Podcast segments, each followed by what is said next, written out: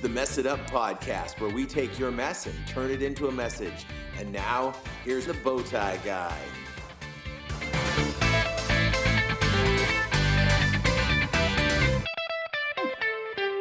Hey guys, welcome to another edition of the Mess It Up podcast. I am your ever-present host, Paul, the Bowtie Guy, and we're here today doing show number, it looks like 202, or the day after Valentine's Day. We're recording it on Valentine's Day, so I'm here with my lovely Valentine, Bev. Hi, everyone. Happy Valentine's Day. Hiya, Bevy. It's good to be here with you and spend some quality time. You guys see, I know how to show my wife a good time on Valentine's Day. I let her record a show with me. Look at me go. You know, for all your romantic needs, just call Bowtie Guy. He can tell you how to set things up. We may go back to last week's Word of the Week with tumult and say, hopefully I'm not creating any of that in my life because of this. But we are here to do a show for you today, and we're going to be talking about principles, going through our walk through the principles again, and we hopefully have good sound and all that good stuff. So I will just count on the fact that it sounds good on your end. And if it doesn't, I apologize. My humble apologies. I want to remind you about how to give to the show, because we are 100% listener-driven and funded. And you can do that by giving to Messed Up Ministries. Do that in two ways. One is to go through our Patreon platform, which is MessItUpPodcast.com, and just click on the Become a Patron button there. It'll guide you through everything you need to know for our Patreon subscriptions.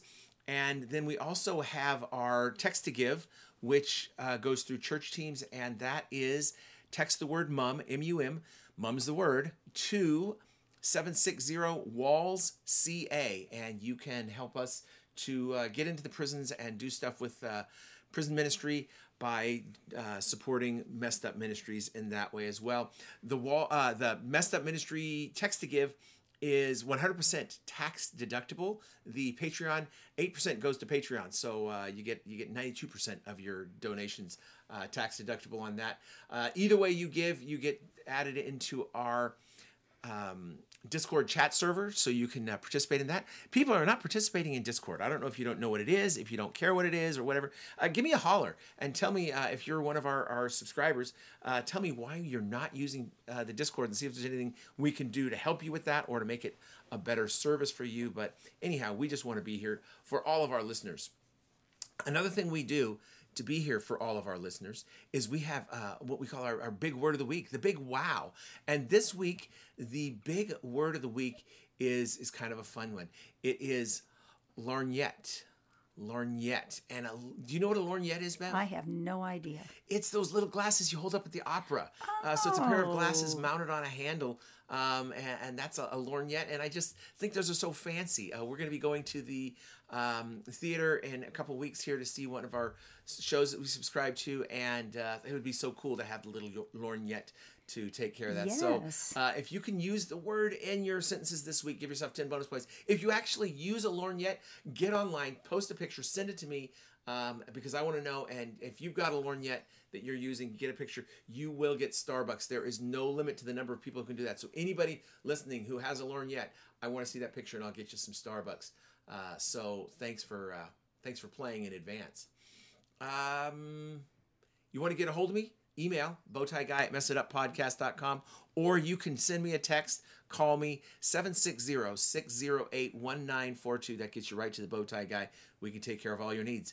You might not hear birds in the background because we are back in Ridgecrest.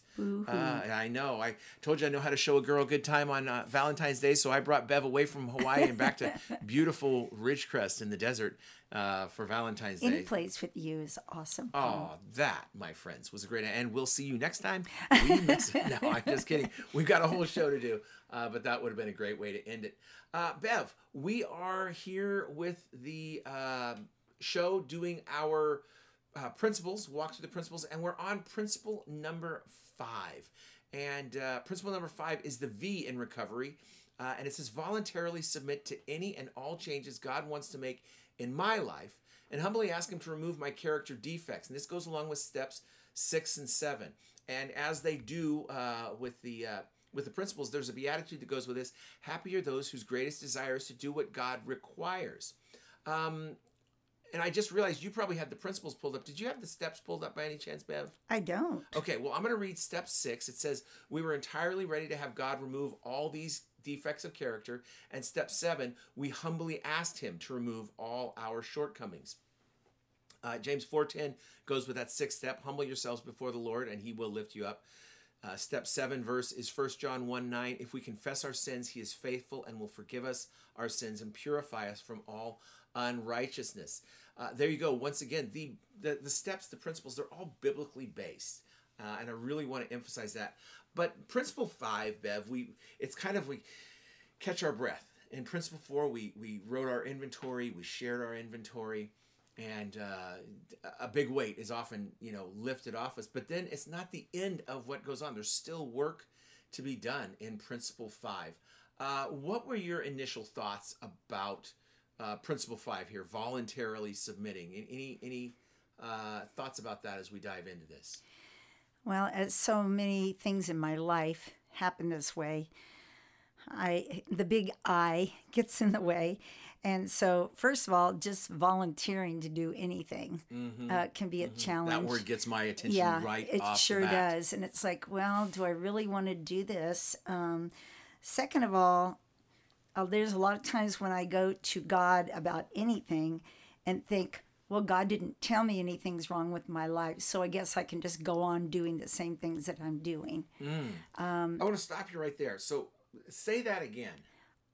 I said that many times I feel like God isn't saying anything to me. So what gives you that impression? That I'm not going to him with everything. Oh, okay. It's all on me. Yeah, it's all on me. That kind of goes back to lesson 1 of Celebrate Recovery denial. Well, it's just, that's what I want the situation to be. That's what I want the facts to be. So I just make those be the facts. God's not saying anything to me. I'm cool. If I was doing something wrong, God would send a thunderbolt. He would really make it obvious to me. But since he's not really making it obvious, and my life is not a complete wreck and a shambles, then I must be doing great. Even when my life is a wreck and a shambles. There's a lot of different layers to that. One is that, I'm not listening. I'm sorry. Wait, we said that God isn't saying in a thunderstorm what he wants to change. Yeah. And that is part of just plain not going to him. But then the other part is not listening to him. So when he does talk to us, when he talks to me, sometimes I think, no, not really ready to hear that right now, God. Or, I know that's a problem, but I'll work on it later because there's something else more pressing in my life. I think it's just not agreeing with God, which kind of circles back to the voluntarily submit. Absolutely. You can just get caught in a cycle of just going back and forth between those. So and this thing is, there's so many words that I don't like thrown in here. Voluntarily, submit, changes, any and all. And it's like, wait a second here. I'm doing the stuff that I want to do. I've made these choices because this is what I want to do. And trying to get my head to agree with my heart, to agree with my butt that's hurting so bad because I've been getting kicked by life, and get that all in line. It's a lot of times I think it's like teaching algebra to a kindergartner. Algebra to me makes perfect sense, but to a kindergartner, they don't understand what it is. If they just would go along with me, it would be fine. But the concept that seems simple isn't so simple if I can't wrap my brain around it. And a lot of times in life, especially before I was in recovery, I can't wrap and I couldn't wrap my head around submitting to someone else because I was in charge. God gave me free will after all. If he didn't want me to have free will, he wouldn't have given it to me. So why am I surrendering to him? And then having him make changes, because if he's making changes, that means that changes have to happen. I can't have things the way that I've got them right now. I can't have things the way that I want them to be right now. I've got to change things, and I don't like that. I love how God is so gentle with us and so patient. And when I look at the words that were used all through these principles so far, the first one was realize. That's pretty gentle. Mm-hmm. believe. Mm-hmm. That's really gentle too. Choose, make a choice. All right. Well, that one is iffy because if we really mean it, that can be a really hard step. And then write down my inventory, you know, confess my faults. But this one, I think, is a... well, I guess my point is that God just moves us along that gently. And so just like... It's a progression, a continuum. It is, just like anybody trying to do something new or something old, because I've been at this a lot of years.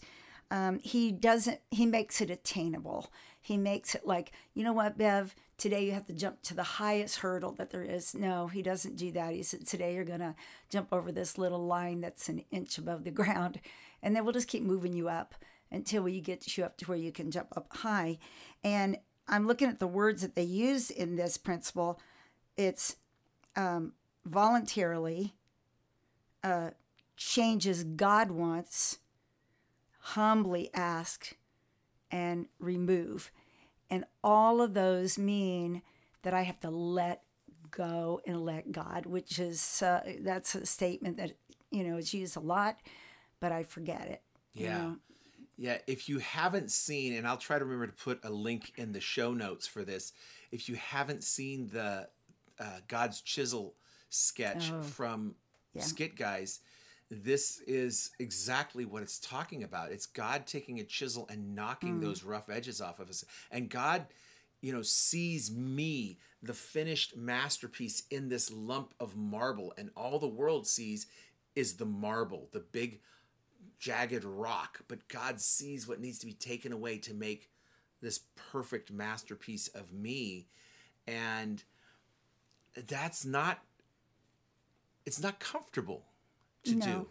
No, but I think that the only reason, and going back to that skit, if you remember, and for those of you that have seen it, when Tommy is receiving that chiseling from, you know, God, he flinches, but at no time does he die. Right. You know, he, even though it might cause us a little pain, I believe that the only time that I really feel major pain is when I start feeling sorry for myself, when I start trying to take control of that again and not surrendering. We've watched our grandson Luke in swimming lessons, and I remember the first couple of times that we went with him, and he was kind of like, not fighting the teacher, but he was not relaxed. You know, he was tense. His jaw was set. You know, every time his eyes were big when he was above the water. And now when we go to see him, he just lays back and just relaxes in it.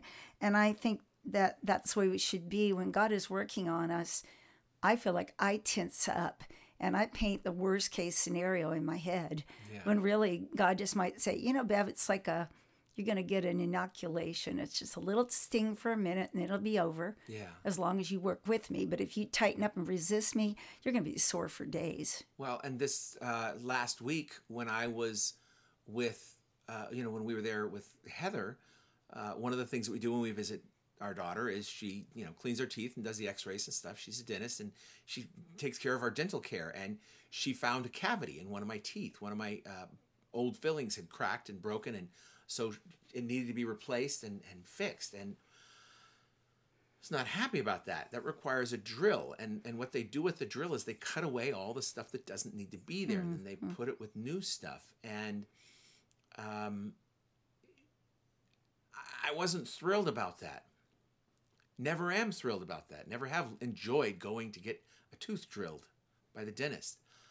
But I also know that my daughter loves me, wants the best for me, that this is something that will continue to get worse if I don't take care of it. You can't take care of a wound by saying it's not there.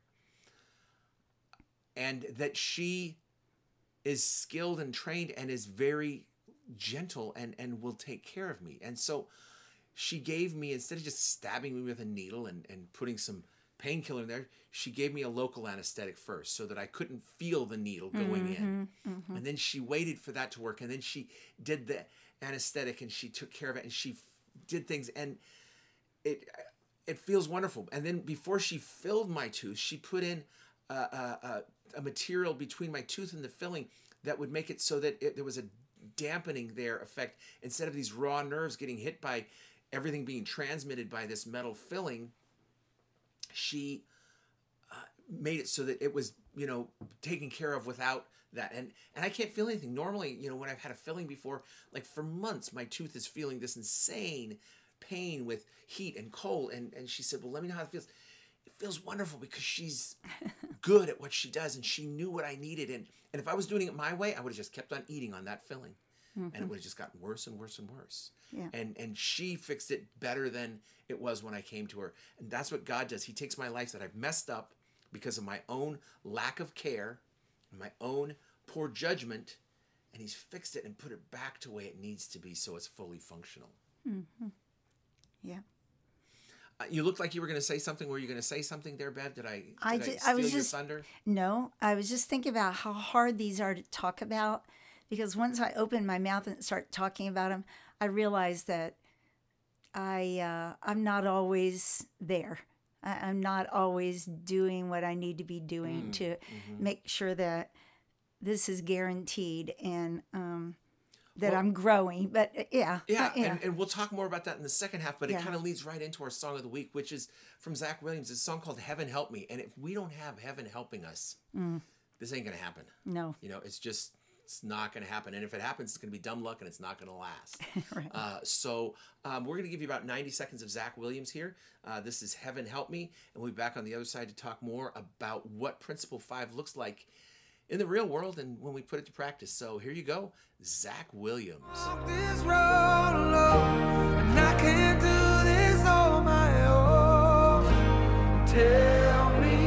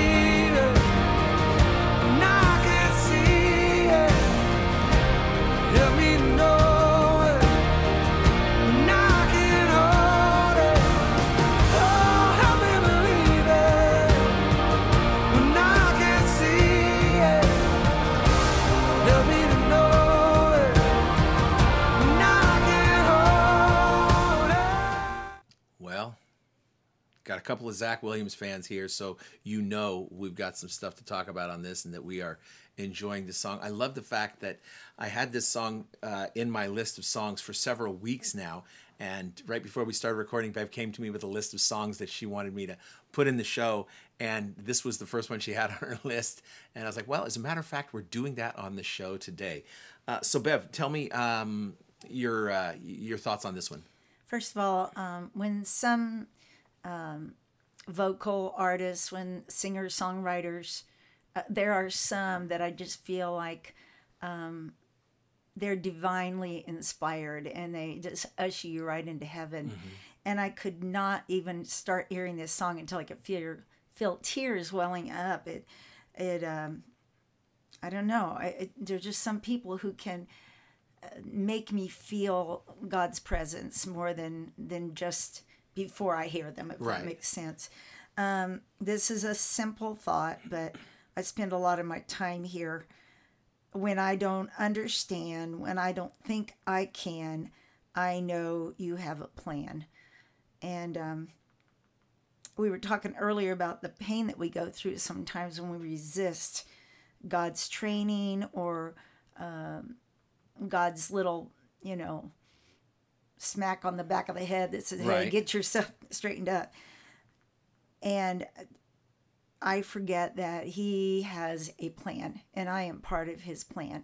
And I am, we were walking around in the airport a couple of days ago, Paul and I said to you, it's just really amazing that we don't have any two people that look exactly alike, that all of us are so uniquely made. I didn't see anybody in the airport that I would look at and say, they look like me. Right. You know, or they look like you. Sure. We're all just so different. And to think that there is a God up there that has a plan for every single one of those people, including me, makes it also very unique. And then the bigger picture of that is that he has something for us to do that is designed just for us to do. I can't step into your design. I can't step into your whatever it is that God has for you, and you can't step into mine. And so when I'm struggling, I just need to remember that I know God has a plan, and he's as close as me asking for him to help. And I know the Bible says that he knows what we have need of before we even ask. So, yeah. And I know that, you know, we know in Jeremiah 29, you know, I know the plans I have for you. That verse is so related to this. For me, the thing that strikes me with this one is the same as the beginning of, you know, our principle, voluntarily submit. And this one is, you know, help me. It's asking. Yes. It's asking for the help. And that's what it takes. It just takes me making the effort and allowing it to happen.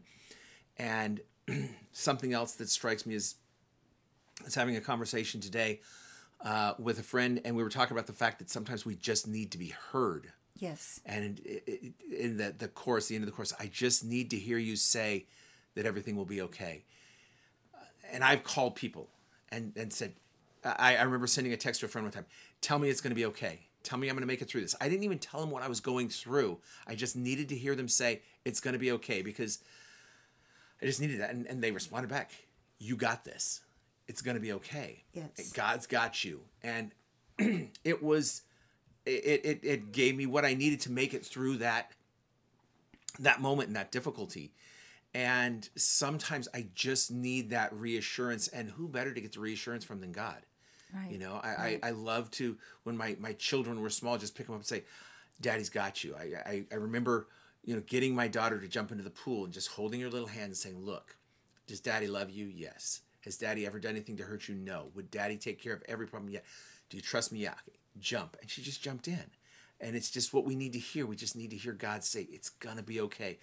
Paul, I've got you. Bev, I've got you. Yeah. Listener, I've got you. And he does. He, no matter what it is, he's got it. He's got it. It's, you can't surprise God. Right, right. You know, Luke came running around the corner and scared me the other day. Yeah, I can't do that to God. Right. This song also, I don't have it in front of me right at this minute, but the song keeps going back and saying, you know, when I can't see, when I can't hear, I often need to have the evidence in front of me that I'm going to be okay. And that doesn't require any trust, doesn't require any faith. But I can see why in the Bible that Jesus said we need to have faith like a little child. Mm-hmm. Because I can see Kaylee jumping into your arms in the pool. She did it. Yeah. She did it. She stepped out where there was nothing and knew that you would... you know, it was about trust. Yeah. It was about her trusting you, and that's where I need to be sometimes. Well, and if we go back to this principle, the beatitude for it, happy are those whose greatest desire is to do what God requires. So if I make it my greatest desire to do what God requires, I'm going to be happy. Well, that's cool. You know, it's like having a birthday and knowing there's going to be some cake or pie or cookies, or in my case with, you know, my daughter last week, she got me donuts for my birthday. And... all I got to do is just know that if I'm doing what God requires, I'm going to be happy. He's going to give me that joy. Do you think that sometimes I think maybe I'm answering my own question. That's cool. When I was younger, I'll take a drink. I would take a verse like this, whose greatest desire is to do what God requires, and then make a list of rules of what that looked like in order to be God's favor, in order to be in his favor. It's like, oh, well, God wouldn't want me to cuss. Okay, well, yeah, that one pretty much is understandable. But God wouldn't want me to go to this movie well, really, there's nothing wrong with this movie. And, you know, that's a bad example, well, but I just want to. No, I understand what you're saying, because doing what God requires, that's the tricky part. Yeah. I was listening to a message this week online, and the speaker was talking about not conforming to the world and not going with what the world wants. Well, that's true. That's biblical. But that doesn't give us license to go and stomp on the world and hate the world. Right. And so often as Christians, we can use that. I think of, you know, the Southboro Baptist Church or whatever it was that, you know, would, you know, go out and picket against gay people. And there's a lot of things that we can be against, but we don't have to be belligerent. And there's a huge difference between not joining them and being belligerent toward people in my faith. And it doesn't call for me to be belligerent. Jesus didn't go to the tax collectors and be belligerent. No. When we see Jesus being belligerent, he was doing it to the people in the church who were stomping on God's wishes. Exactly. He didn't go and stomp on the tax collector. He said, hey, let's have dinner. He wasn't saying what they were doing was okay. He wasn't condoning their bad actions. He was loving them. And it gets really easy. And I get my hackles get up when I start hearing these messages, because people take it and they say, see, this is why we can't love anybody. And this is a Mess It Up podcast. We're looking for messes and finding a message in that mess. If all we're doing is looking for clean people, stop. You're wasting your time, and you don't, just turn this off. You don't belong. This is not your podcast. Yeah. You know, you've already figured out it. You're perfect. Cool. I'll see you in heaven. Maybe I won't. We'll see. But we're here for the mess. Yeah, but, you know, Paul, walking that out is maybe not as easy as it says. And, you know, I think I'm probably like everybody in the world. I do look at other people and I think, how can they do that? Mm-hmm. That doesn't seem right to me. And then I dwell on that, and I just need to jump off of that as soon as I can. And I was just reading Romans 13, 14, and 15, and in there, Paul, the apostle or disciple, apostle, was saying that if you are a person that is weak in your faith, what you will do is you will just keep on making more rules. You'll walk in the rules, you'll make more rules, and you'll make more rules for the people around you, and not accept the people unless they do follow those rules. If you're strong in the faith, you have a lot more freedom. And yes, there might be things that you feel okay to do, but the difficult part for you is making sure that you don't cause your brother to stumble, and then also to always run it by God to make sure that you're walking in his will, and that he is not convicting you over something, and you don't take it upon yourself to say, you know what, I'm going to do it anyway. Yeah. You know, so that can be difficult. It really can be. But that beatitude, what I'm saying is, I just think we need to be careful, because I have struggled with this, is thinking, what does God require of me? And then trying to walk through those steps to make my life match those, rather than doing everything out of obedience and love for God and for who he is, not for who he's not. Right. And it's, you know, when we look at rules, when I look at rules, so often it seems like a rule is put in place for one of several reasons. And a couple of those reasons are either to keep someone in check, so I can make a rule to put my enemy down, or the person who I have something against, I can make sure that they're in the wrong and they can see why they're in the wrong, or to justify what I want. Yes. Those are two main reasons that rules get made. And and that's the danger. That does. It limits freedom, because when we're just following the rules that Jesus said, love God and love people, that is so much easier than finding out why you should have a problem with what this person is doing. Right. Yeah. Yeah. Sometimes I think I live in a way that assumes that people are accountable to me. Yes. And accountable to the rules that I think God has. Mm-hmm. And that's just dumb. No wonder that the Beatitude says we are happy when our greatest desire is do what God requires, not what I require. When I make sure that other people don't do what I want. Right. And the magnifying glass is put the lorgnette is put on other people instead of myself. When I'm making those rules, when I'm finding out why people break, I don't have to look at myself. I can't be looking at myself and them, so I'm looking at them instead of myself. If I just fix myself, so many problems will be eradicated. Yeah. I feel like it is so easy. I mean, I look at character defects, and I remember when I was in recovery, starting out, I didn't understand that term, character defects, but I feel like I had built a life of excuses about my character defects, not understanding that they can stand, those things can be the things that will stand between my relationship with God and me, you know. But they're easy to make excuses for, because the things that we look for in people are not like, maybe somebody would see me as being super nice. What they don't know is oftentimes I was super nice because in my heart, I wasn't really feeling that way. I was feeling resentful or angry or disappointed or comparing myself. But man, I sure did have the right words to convince somebody that I was a nice person. And so what I'm saying is that character defect goes so much deeper than what shows up on the outside. Right. And to completely and voluntarily submit to that until the point is that we don't want to say, Lord, take part of this way. Completely remove this in my life. I don't want it there anymore. And this is what I think one of the major misunderstandings of 12 steps is, because I'll hear people when people say, well, I don't need that. I prayed and God took away my drinking. Okay, your drinking was masking something else. Your drinking wasn't your problem. It was a symptom of your problem. You didn't get rid of the character defect. You just got rid of the expression of the character defect. Yes. That character defect is still there scintillating under the surface, and you're just doing it in other ways.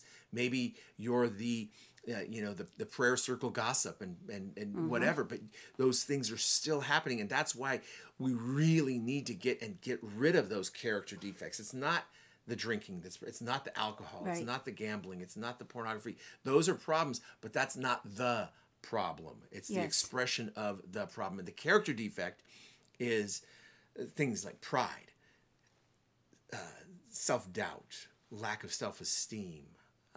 Those kinds of things are where the defects that we ask God to get rid of, because we'll just do something else. Just because I don't drink, eat that Snickers bar doesn't mean I won't go and eat 5 donuts. That's if I'm just craving sugar. Right, just getting rid of the candy bar is not always the answer. And, we've got to train ourselves and get rid of those character defects so we're not searching for another way to feed that hunger that our humanity has. Right. I may not be theologically sound on this, but we'll go ahead and put it out there. Oh, okay. Once it goes on the internet, it becomes true. There you go. Or else they'll tell us that it's not. No. It's on the internet, so it's got to be true. Okay. Well, let's hope that this is right. Anyway, I think that the traps that Satan sets for us, now this is in going back to what you said about, and I'm just going to use drinking as an example because that's what you were speaking about. I think that the traps that Satan sets for us that we can often fall into are those habits. I think that the things that cause us to step into those habits and embrace them are character defects. And Jesus said that there would never be a temptation in our life that God would not provide a way out of. And so that to me seems like a welcome home mat saying, if you will surrender your character defects, that will keep you from walking into those traps that Satan sets for your life. Does that follow? Does that make sense? Yes. Yeah. So anyway, I do think, I said earlier before the break and before the song, these are things I always have to work on. And I guess I want to always be vulnerable on the show to let people know that I don't have it all together. And I will continue working on these steps for the rest of my life. And I was mentioning to Paul during the break also that it's very interesting how these steps, these principles and steps all blend into each other. And then sometimes they weave in and out in such a way that they may be actually a little bit out of order in my day. But I can find myself at any time going back and checking in with any one of these principles. Sometimes I have to go back and check the third one, you know, to commit all my life and will to Christ's care and control. You know, sometimes I have to go all the way back and realize that I'm not God. So you kind of bounce. I have to bounce around a lot between these steps and principles to keep myself straight. But I also know that that's part of my daily inventory, right, where I do that. And that's that whole idea of working the steps, yes, you know, making it be something that's active, not just a hoping thing. I remember my district manager at Starbucks said, you know, hoping is not a plan. You know, what's your plan to make this happen? What's your plan to create more business in this store? What's your plan to sell more pastries in, yes, the morning? What's your plan to focus on, you know, to increase the sales of our featured beverage? And I just hope that people will come in and do it. That's not a plan.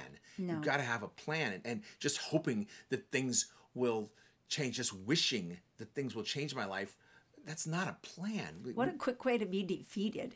Yeah. Yeah. Well, and to shed my responsibility and make, yes, it somebody else's problem, yes, that, you know, well, if God wants it, he'll do it. Right. You know, if he doesn't want it, well, obviously this is what he wants me to keep on looking at porn because he hasn't cut up my internet. Well, that's kind of what we were talking about at the beginning, where, yeah, God doesn't come with a 2x4 sometimes. Yeah. Sometimes he just gently whispers, or he brings somebody else along. Psst, hey. Somebody else along to help point that out in our life. And we have the ability to either accept that or reject that. And the opportunity. Yes. Yeah. Yes. And we just have to take that which opportunity. May point to another character defect, you, yeah, know, pride. Yeah. Yeah, absolutely. So. Well, excellent. This has been great. Thanks so much for doing this. We'll be talking about another principle coming up. I want to say before we get off the air, this last Friday on the 11th of February, we got the new book out. It's called, yeah, thanks. It's called Peace by Piece. It's Peace by Piece. And there are several books out there called Peace by Piece. I didn't do my research, but you can get it on your Kindle reader. You can get it on Apple Books if you go to Apple Books on your iPod or phone.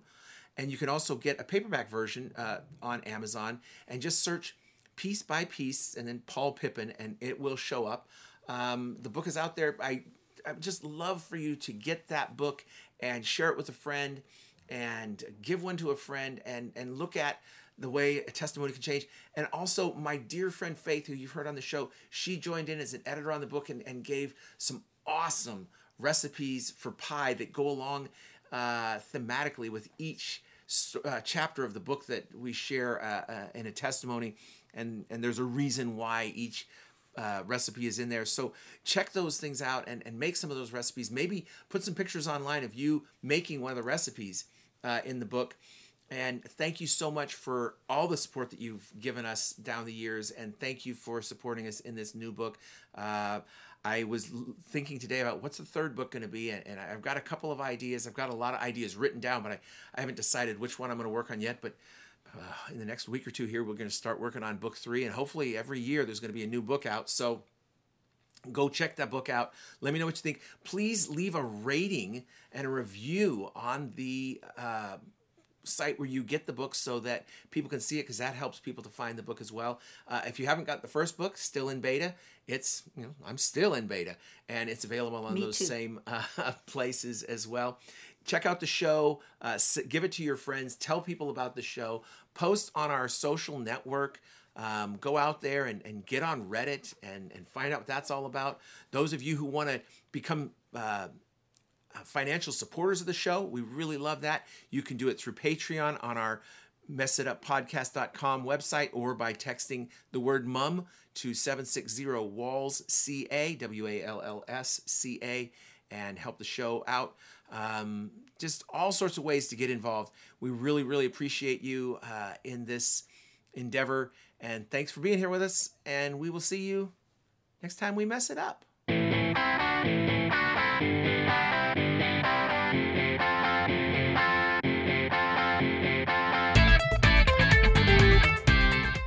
Thanks for checking out the Mess It Up podcast. If you've got any questions or feedback, please email info@MessItUpPodcast.com. Don't forget to share with your friends, and we'll see you next time we mess it up.